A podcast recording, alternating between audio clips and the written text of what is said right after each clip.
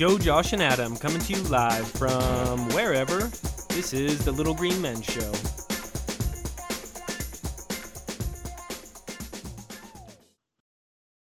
Yeah, I don't. I mean, like, I don't know what the introductory way to go about it was, but like, I mean, I figured I'd just start around the origin of my experience and how I got to where I'm at now, fishing wise. Yeah, So- let's do that. Let's just let's, Yeah. let's get there. So I was um 18, like just out of high school, and I'd I'd fished and enjoyed it like as part time something to do, like rural Midwestern kid.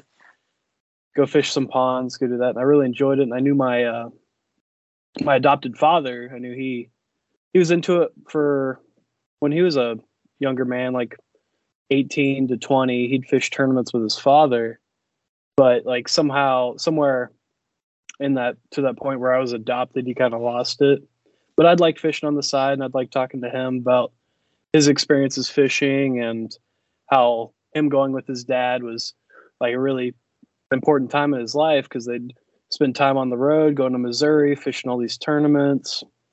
I always thought like, wow, that'd be really rad. Like, but I have no way to get myself in that position. Like, I don't own a boat.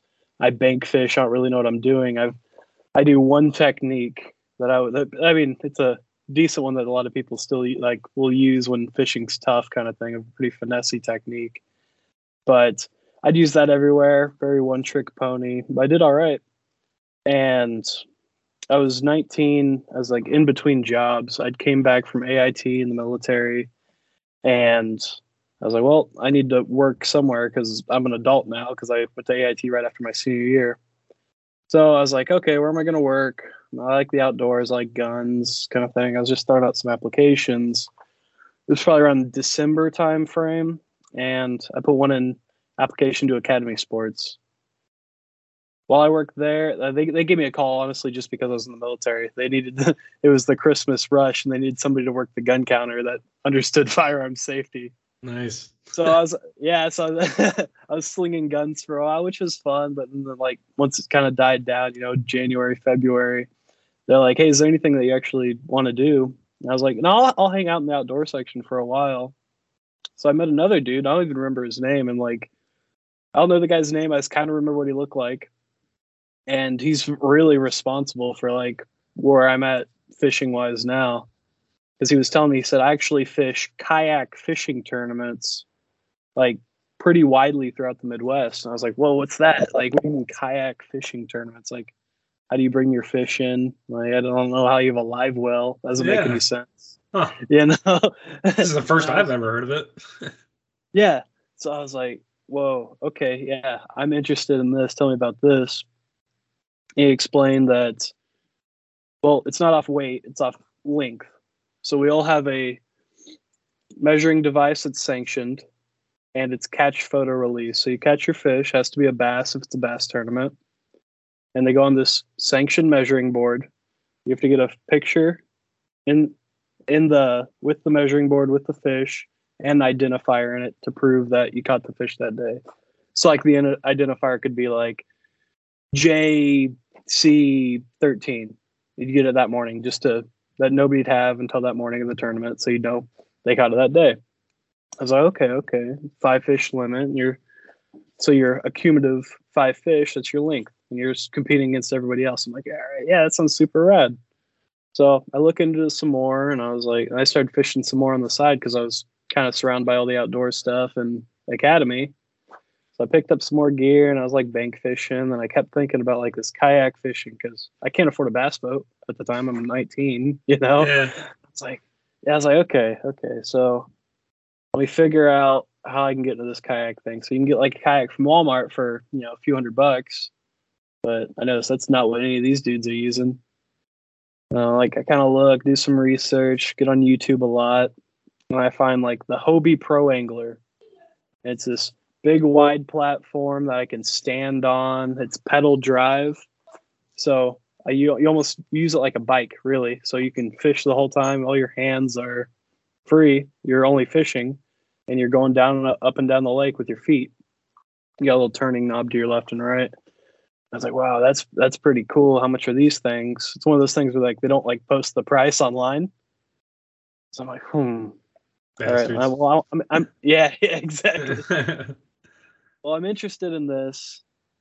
I think this is probably the higher end. I might not be able to afford it, but I don't know. And then I'm like, you know how you can get on a website and it's like find the dealers near you. I was literally look, I was looking it up um, on a drill weekend, and I was drilling around the Kansas City area. And I go, okay. I was on my computer, and I go, Olathe, Kansas dealer, like the only dealer within like 400 miles. And I was like, oh, that's literally 10 minutes down the road from me. It was eight o'clock or so. It, was maybe six, seven. I don't know. I was like, yeah, there, there's a small chance they might be open. I might go in there see what's up. They weren't open, but they had flyers on the outside that showed all the boats and it kind of and a card. So got one of those flyers.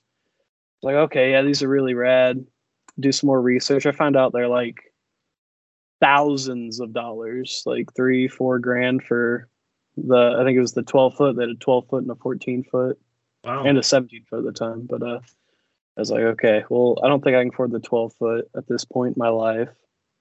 And as I was like trying to get into it, I said, I was talking to my dad and I said, hey, like, I know you did like bass tournaments growing up, but I recently found this kayak fishing thing that's kind of taken off. Um, would you be interested in doing any of that? He's like, oh, yeah, that sounds kind of cool. So he did his own research and he was like 100% on board. So I was gonna get a cheaper model. He was on the Hobie, and I was like, "Yeah, dude, I don't think I, I can't afford the Hobie right now. I'm gonna pay for this one that's like twelve hundred bucks or so, like real good." He's like, "Are you sure you don't want that?" So he, he coughed up the difference. He actually ended up paying for all of it because he wouldn't let me pay for it. So I have this awesome platform to start out on. And I'm like, okay, but it's like hundreds and hundreds of pounds. Got a little pickup. I don't I'm too. It, it costs a ton of money. I'm scared to like get it messed up or anything. So, Your new prized possession. yeah, like I don't know how to get this in the water without dragging it on the ground and scraping it all up. Like I don't know. We also wanted to, and we're looking at tournaments at the same time that we both that we bought these, and there was a Northeast Kansas club, and we're like, yeah, let's go do those. Let's try it out this year. We show up to the first tournament. First time I ever got in the kayak. like it was, was a fishing Wow. tournament. Holy crap. Yeah, on uh, on uh, you were Lacey committed at that point. I had no idea what I was doing. Like I spent probably three quarters of the tournament trying to figure out how to operate the thing, you know. But yeah, that was the that was the first day in the kayak, and I got I got hooked quick. Like all the places it could bring me, all the water I could fish that I couldn't fish before. But it it also ruined me at the same time because I'm kind of like a kind of a snob when it comes to equipment and like nice things Oh, like I'd pay, I'd rather pay for quality than you know than and then have to buy again. So I thought like the kayak was going to be the issue of like price, but then I started I started getting way deep into gear and all kinds of stuff. But yeah, we ended up finish fishing these tournaments, and we both got super into it. We were traveling all over the country. He's actually on like the Hobie. He's sponsored by Hobie, like that shop in Olathe uh, yeah. in Kansas City. He's sponsored. He like works for them, like gets free kayaks every year and like demos them for people. Huh, that's awesome, man. Yeah, yeah. I, I do that actually. I do the same thing out of um. I'm not in a Hobie anymore. I'm in an Old Town Sportsman. It's like it's got a instead of a foot drive, it actually has a uh, trolling motor in it. So I just keep a keypad like a fob on my collar, and I can go left, right, full motorized or anchor down. And uh, yeah, I, I work with a company called uh, Everhart's Outdoors on Truman Lake for those guys and help them out a little bit. Yeah, but we did all that, and it was a big learning curve. Like going from, so that was the first tournament, and like I said, I only knew like one technique, which is I don't know how many people will see this, but really it's just a worm, sort of like this, straight tail worm with a hook in it with no weight, and you slowly let it hit the ground. Just pop it back up, hit the ground, pop it back up. And I had so much to learn so quickly because how that can be an effective way to fish, it's uh, not always the best. So I got into I just kind of got hyper obsessed with it. Like, how can I learn as much as I need to as quick as possible? So every day, any waking moment, I'd be on YouTube. Like, and at this point, like, my dad hadn't fished in 30 years in any kind of like competitive capacity. And so, I mean, he only knew how to like drag a spinner bait or do the technique I was doing, really. So I learned from YouTube there's a couple really good accounts. Uh, one was Fluke Master, the other was Tactical Bassin. And I would just surround myself and immerse myself with as much information as humanly possible until I actually became pretty proficient at a lot of things. It's amazing what you can learn from YouTube. It really is. I uh you know, I most of my life I've always done all of my own maintenance work on my vehicles and mm-hmm. you know a lot of maintenance work in my house uh, just because you save a ton of money doing it yourself but um, you know after my dad passed away pretty much all like I, I, would just have to like youtube everything and even some things before he passed like you know it was like um if if it was something that i hadn't done before or like a new vehicle and you know something was a little bit different just jump on youtube and nine times out of ten you can find what you're looking for and just watch somebody else do it first. So a thousand i definitely see the value I, there.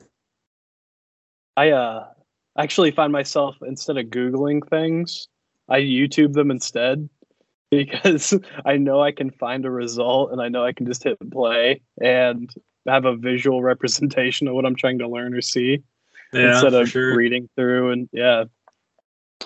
Do you ever um, get like uh but, sorry to digress too much here, but do you ever get Yeah, yeah, like, no, you're good sometimes I'll be looking for something and I would rather just like give me like a quick paragraph on how like not on like what I'm looking for. I don't want to watch like a 20 minute YouTube video on whatever this thing is. I just want to know right now. Sometimes I get impatient with mm-hmm. YouTube.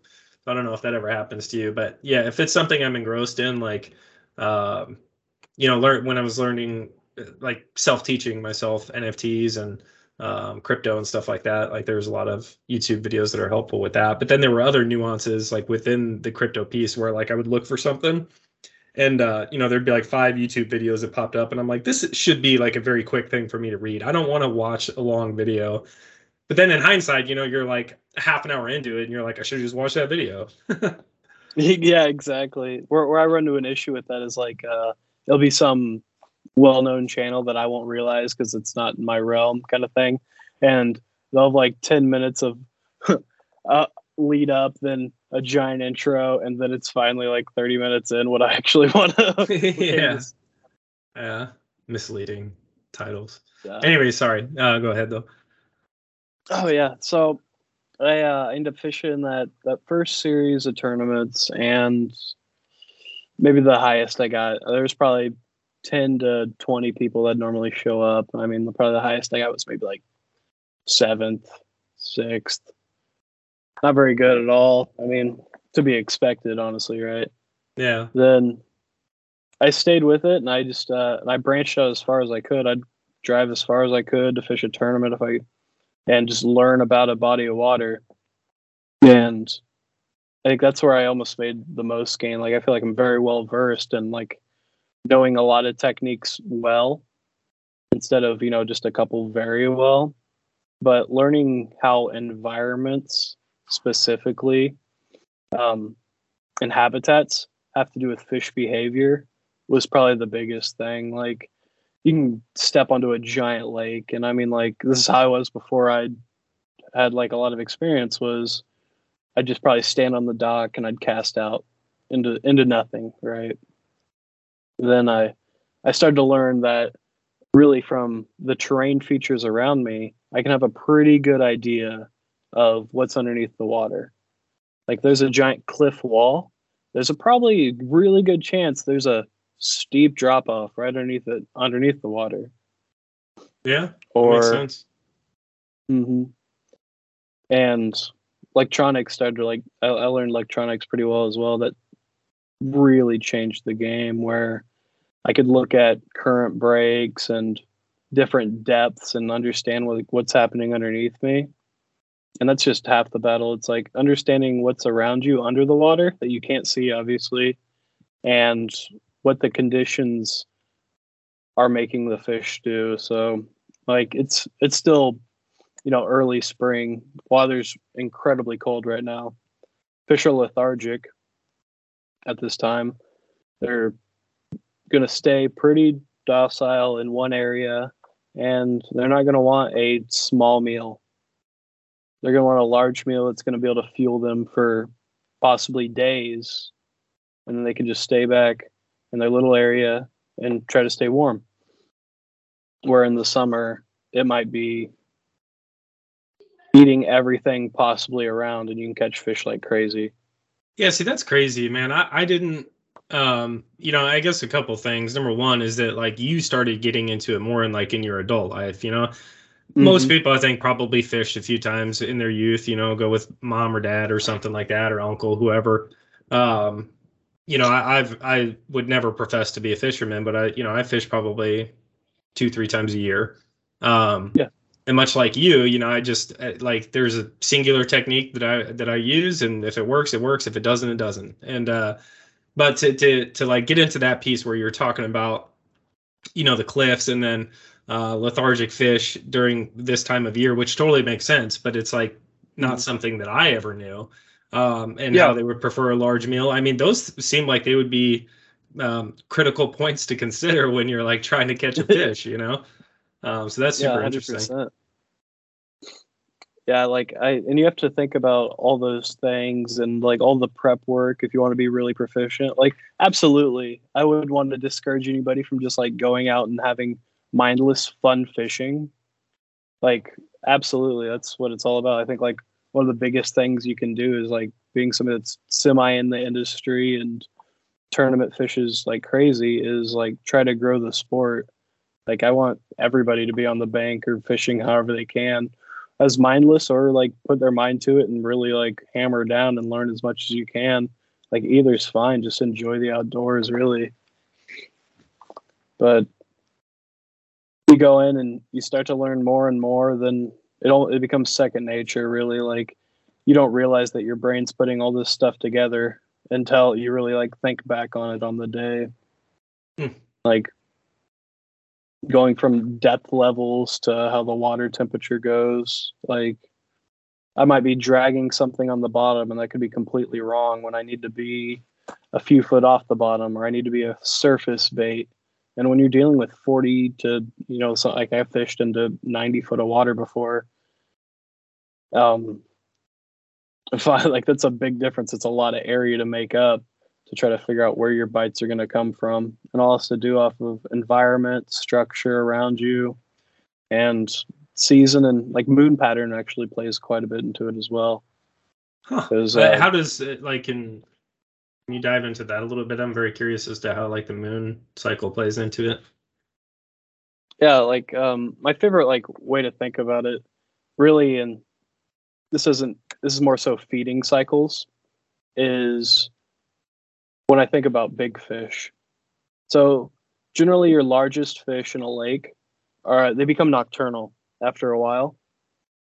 And they only feed at night and they have that bright moon and they'll feed and feed and feed and has some kind of response where that can continue further into the next day or later that evening because they have that that brightness doesn't necessarily go away as much. Um, how it goes into actual feeding cycle, not a hundred percent sure on that, honestly. But I do, if I go hunting for giant fish, I'll go night fishing a lot on a full moon, and you can catch some of your biggest fish. Or if it's during a full moon, that day before or the day after can be very prime. Else. Interesting. Yeah, the, one of the other things that I think about often is like you know all the different types of knots that people use, and um, I, I, when you're using different lures, do you use different knots, or is it like pretty pretty static knot tying on the the hooks and lures?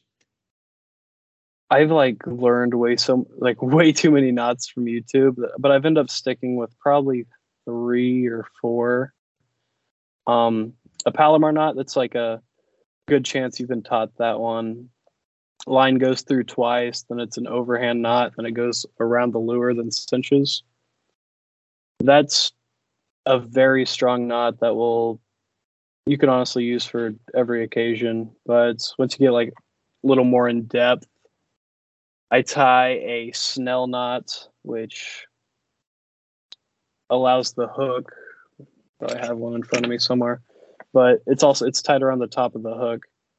So once you set the hook and it's on a snell knot, if it's a fixed barb, something pretty heavy duty, it will cause the hook to go straight up into the roof the roof of the mouth the way that it's tied around it. So once there's pressure, it'll turn straight up. Oh, okay. Yeah. We play stuff like that. Um, I'll use a Rapala knot every once in a while, which is sort of like a Palomar, but has a little more slack around it for like walking baits. It's like a walking bait would be something on the surface that's going to kind of do like a left right pattern. And if you have that little bit of extra movement in it, it can allow the lure to move a little more. But Palomar, Snell, um, when you get super wild, it's whenever. So I run a braided line, which is fiber braid to uh, generally a fluorocarbon, which is clear and has a lot of memory. So braid has zero memory and it's smaller for the pound test. So it can be a very small diameter, incredibly strong. And I'll tie that to fluorocarbon using like an FG knot or crazy Alberto. Like the the knots to tie one line to another, it's like where it gets super advanced and pretty hard. Yeah, but, um, that's like that's that that right there. I have always found to be very difficult because I I know that there are ways to do it where you can tie two lines together and like mm-hmm. it'll it'll be strong and not have that slippage. But man, like trying to just grab two lines of time together, you always have that. Like once you start to to put um, pressure on them, then like one of them slips out of the other. It's impossible to avoid pro- it for me. It took me mind numbing hours of just retying and retying and retying until I figured it out. I've got to the point where I could do it on a windy day, like in the middle of like a tournament or something pretty quickly. But the reason I do that is so braid has no stretch, and it's going to be the most sensitive because of that reason, because nothing's going to manipulate it that much. And then I'll go fluorocarbon, which is very clear, still pretty sensitive, and it has some amount of stretch. And if you go braid to fluorocarbon, well, fluorocarbon has memory, I guess is where I was getting at. So you know when if you ever pulled like a spool line out and it's all raveled up as soon as you pull it out. And it tries to go back to its original shape of the circle around the spool. Yeah, yeah, absolutely. Yeah, so that can be incredibly aggravating when you're trying to tie knots, or if you're using a spinning reel and you'll throw it out there and you'll start seeing all those loops on the water. Oh, yeah, you can get oh, rid yeah. of that. Yeah, that's how you get rid of that. Is you can run like a braid to leader combo and it's it's more sensitive that way because you have the the strength and the backing of the braid and the invisibility and like the clear diameter of fluorocarbon hmm. and sometimes you want that little bit of stretch sometimes you want straight braid i mean depending on situation depending on water clarity so how does like when you when you get that excess string that goes into the water does that affect how the the fish react to the lure so if it's in the water, like I, I won't have anything but semi slack from my lure to my reel. Semi slack being just a little bit on the way down. Like while if it's floating down, I'd let it have a little bit of semi slack so that it's not pendulum pendulum pendulum pendulum penduluming toward me because if it's tight, it's going to come toward me instead of drop straight down, right? Right. So I'll give it a little, I'll give it a little bit of semi slack, and really that's the most I should ever see laying on the water. Even if it's something that's staying stationary, I'll keep it pretty tight. That way, I don't miss a bite. That way, I can I can visually see my uh, my line, and if it jumps, if I watch it move, I'm going to notice much faster than if there's a lot of line out, and then uh, hopefully I get there in time before and set the hook before they're they let go of whatever I'm trying to fish with them. So is that why you try to avoid the excess line in the water? Not because it'll like scare off the fish or anything, um, but because you want to be able to see your your line more clearly when it moves and everything. Yeah. Does it? Wanna, will the excess the... line, like kind of like laying on the water surface, will that affect the the fish? I mean, and, I would think it'd like, be super marginal. Okay, that makes sense. Yeah. So so it's primarily just for uh, awareness and what's going on with the the, the line. Yeah. Um. The the less slack you have in the line, the less effort and the less time you'd have to take to set the hook. Really. Gotcha. And there's not there's not a whole lot of techniques that are going to be just it's called dead sticking, just letting the lure just sit there on the bottom, not really doing anything. If you have to go super finesse, that's a decent route. But mostly most everything's going to have some kind of pretty often movement to it. If you're dragging, if you're hopping, if you're just or you're ripping up and letting it fall straight down, like some kind of action on it's going to be good. That's what draws a strike generally.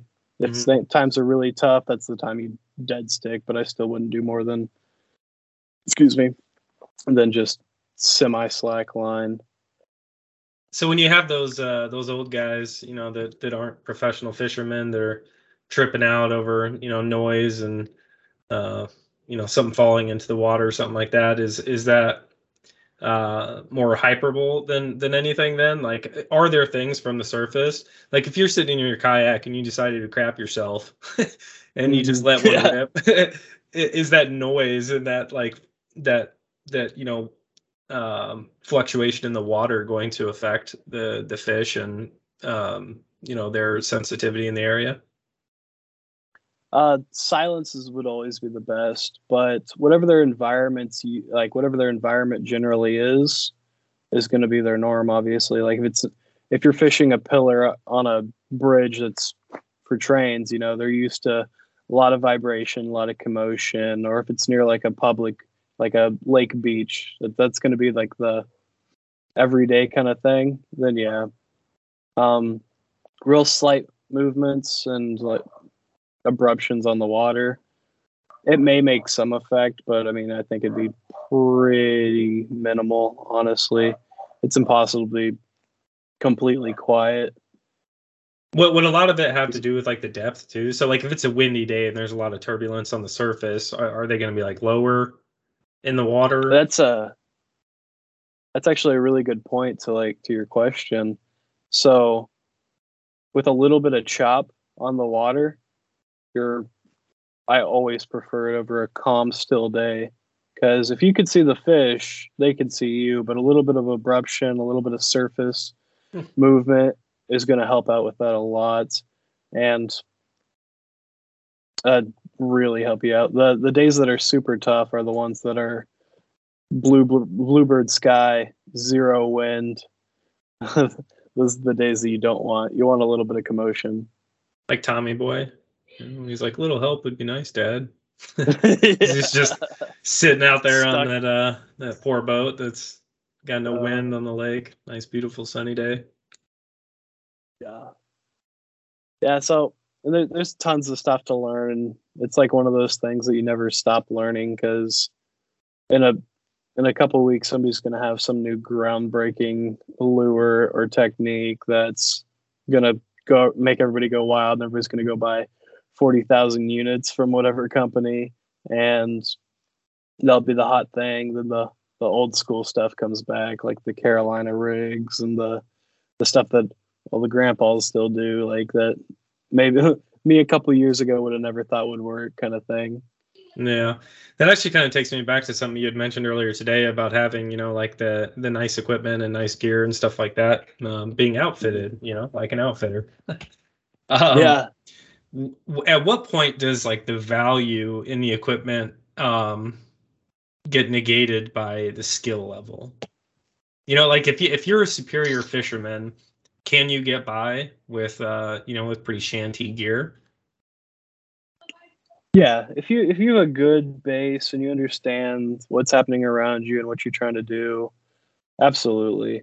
Where the good gear really makes the difference is sensitivity. Honestly, it's like a, it's as simple as that. You can get any job done with. I can't say any rod because after after this, I'll explain like the difference in rods but the biggest thing sensitivity. Like if you buy a really high quality blank that's made with awesome graphite, you'll feel a strike more. Like the biggest thing I like is just bottom contact. I want to understand what like dragging a jig would be the best example. It's like a jig like this. Yeah, I want to feel like, uh, like the little like furry octopus looking thing. mm-hmm. yeah. yeah. So I, I want to feel what this is dragging across on the ground. Mm. So if it's mud, mud, mud, then I find a rock pile. I know the fish are going to relate to that structure of that rock pile better.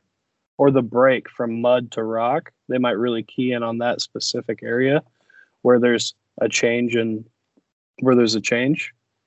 So that's where I like I care about sensitivity as much. It's not even feeling a fish bite, it's understanding what's underneath me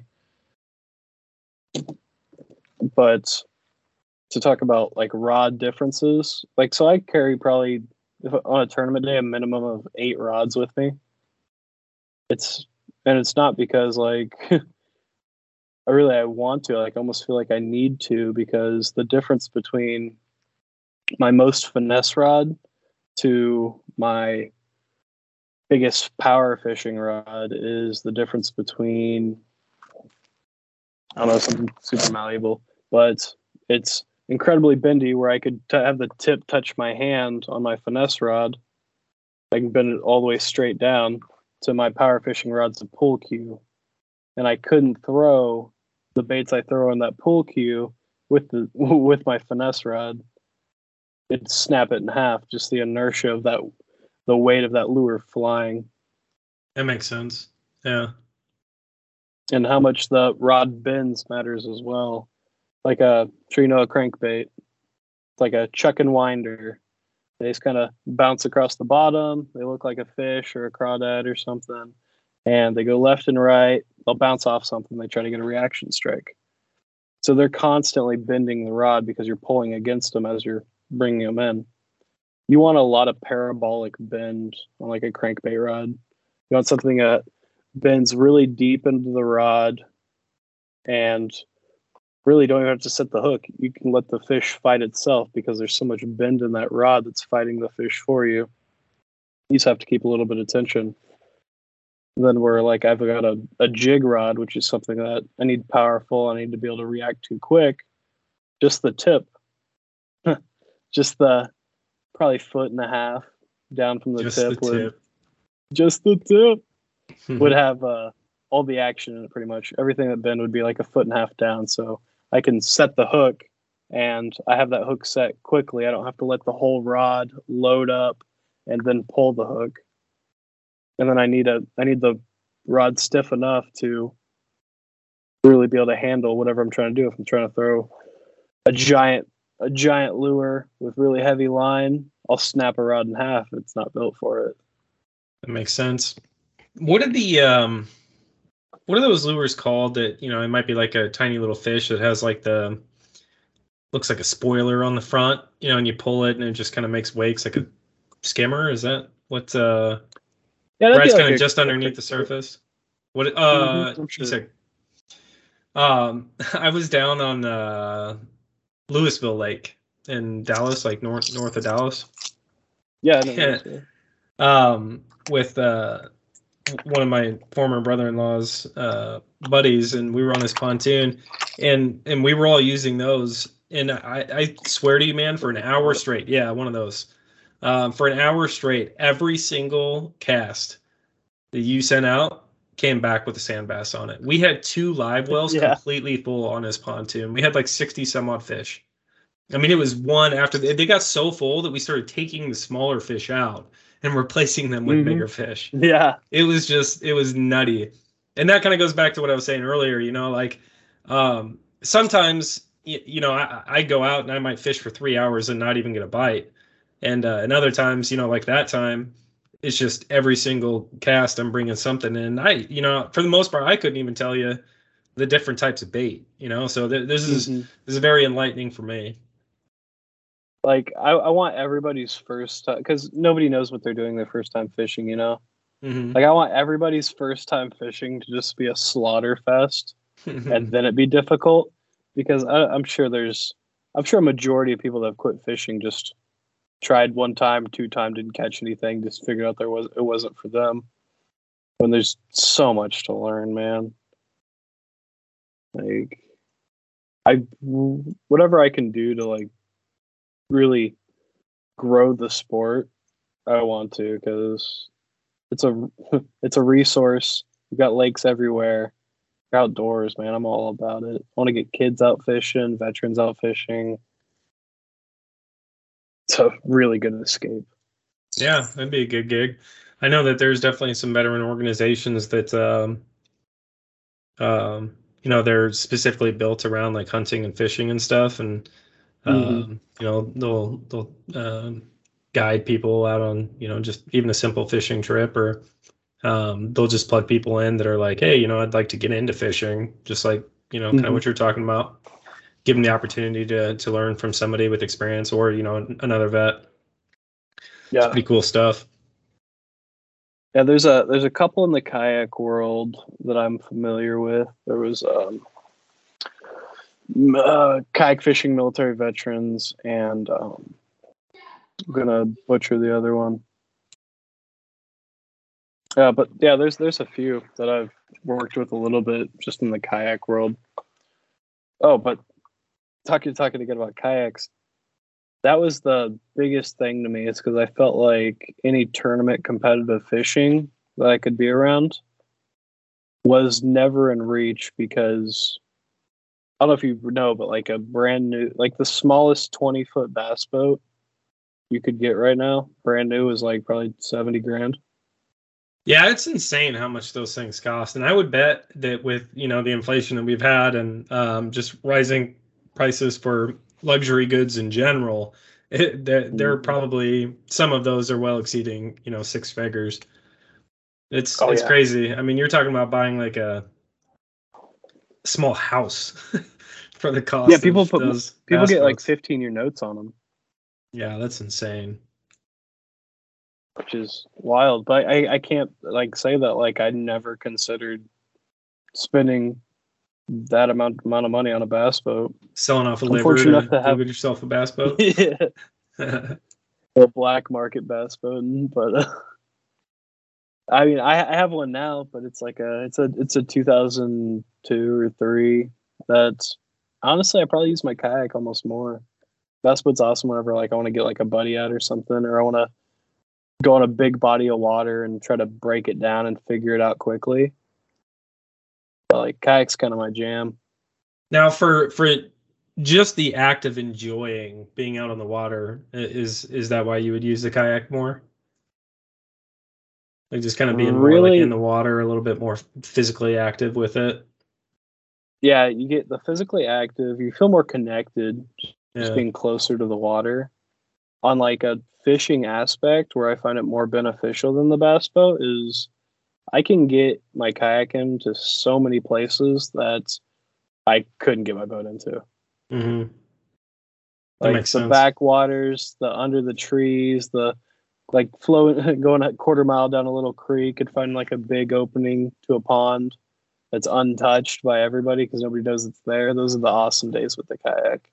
Yeah, I bet. And uh, when you're talking about connecting, I mean, shit, being in a kayak and fishing, that's like that's damn near getting native, going back a few hundred years, Mhm. you know. Yeah.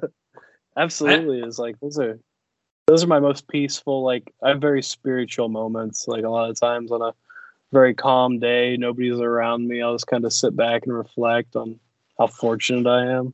Yeah, that's awesome. You know, I didn't even know about kayak fishing I, I mean, I guess it would, you know, stand to reason that it exists, right? Uh, but I didn't even know that uh, kayak fishing existed until you know you told me about kayak fishing. And, hmm uh, it seems like it'd be pretty cool, pretty fun. Yeah, I fished in a. It, it's gotten fairly large. I fished in a tournament for a hundred thousand dollars, like out of a little plastic, little plastic boat. That's awesome. Yeah, it's wild. I mean, people from there's a national level to it. There's there's a few people that are 100% purely like pro kayak fishermen Hmm. or fisherwomen. There's a where their all their money comes from tournament winnings and sponsorships. Wouldn't be a bad life, huh? That wouldn't be a bad life. I suppose the actually, sponsors, um, you know, like you're you're not spending as much on on uh you know the the tournaments and the hobby in general because you know you're you have people who are like, hey, we want you to use our our stuff. The biggest person in like the kayak fishing realm is actually from Nebraska. Really? Yeah. So uh her name's Christine Fisher. She Huh, um imagine that. Yeah. Yeah. Um, I'd fished against her a bunch of times. I don't know if you know where uh, Wahoo is, like right next to Colon. yeah, of course. Yeah, so like Wanahoo right there. We used to I used to fish a couple tournaments there every year and she'd always be there. But yeah, she's super nice, but she's sponsored by like every company possible that pays out quite a bit. Just spends all her time just on the road fishing kayak tournaments. Mm, that's awesome. Good for her. Yeah. You know, this is kind of a side note, uh, just with her name being Christine Fisher. Uh, and it, it's it's funny too because I was thinking about this just earlier today. But the I was reading something years ago, and basically they, they had done this study. Uh, I want to say it was out of like Harvard or something like that. And I'm sure it would be a, an easy search. But um, basically, what it was outlining is that uh, whatever your name is, there's a, a higher propensity that you will do that either as a hobby or as a as an actual profession. So, um, like Joseph Carpenter, you're I, I'm Yeah. more likely to be a carpenter, which is funny because you know like most of my uh, you know through my I would say my teenage years and into my adult life, I've done carpentry as a hobby. Um, but if Yeah. your name, if your last name is like Lawler, then you know there's a you have a higher propensity to to be a lawyer. Or you know if your last name is Gardner, you um, have a, a you know a better chance of being like a gardener. it's uh so that that doesn't surprise me that you know Fisher would have you know that, Mhm. that hobby. And, and of course it's you know that's it's not to say that that's like the rule. Like if your last name is Fisher, then you're going to be a good fisherman or have Oh, an interest of in fishing. course. But it's just that uh, I, I found it interesting, and I, I wonder if that's um, you know just a psychological thing that happens to people because they're like, oh, my last name is Fisher, I should be good at fishing, you know, or what Mhm. what causes that, you know, what what the like psychological mechanism that exists there. Your last name's Smith, so you gotta like try to get on Forged in Fire. Like Yeah. So if you're exactly, so if your last name is Smith, then you have a better chance of being a fabricator of some Yeah. kind. But no, it's uh, it's pretty interesting. But as soon as you said her name was Christine Fisher, I was like, oh, there it is. hmm Pretty cool. Yeah, there's a Nebraska's actually like pretty big and I think the origin of like the kayak fishing movement. There was like at the very beginning there was only like four or five people doing it really, and they just kind of had this forum. I don't even know where, what it was on, but uh, one guy was in the Navy, I think out of like San Diego. Um, another guy was down south, and then Marty Hughes, who's uh, actually like the superintendent of uh, Auburn High School. Um, he's like he, he, we call him the godfather of kayak fishing because he's been doing it for like 20 years now.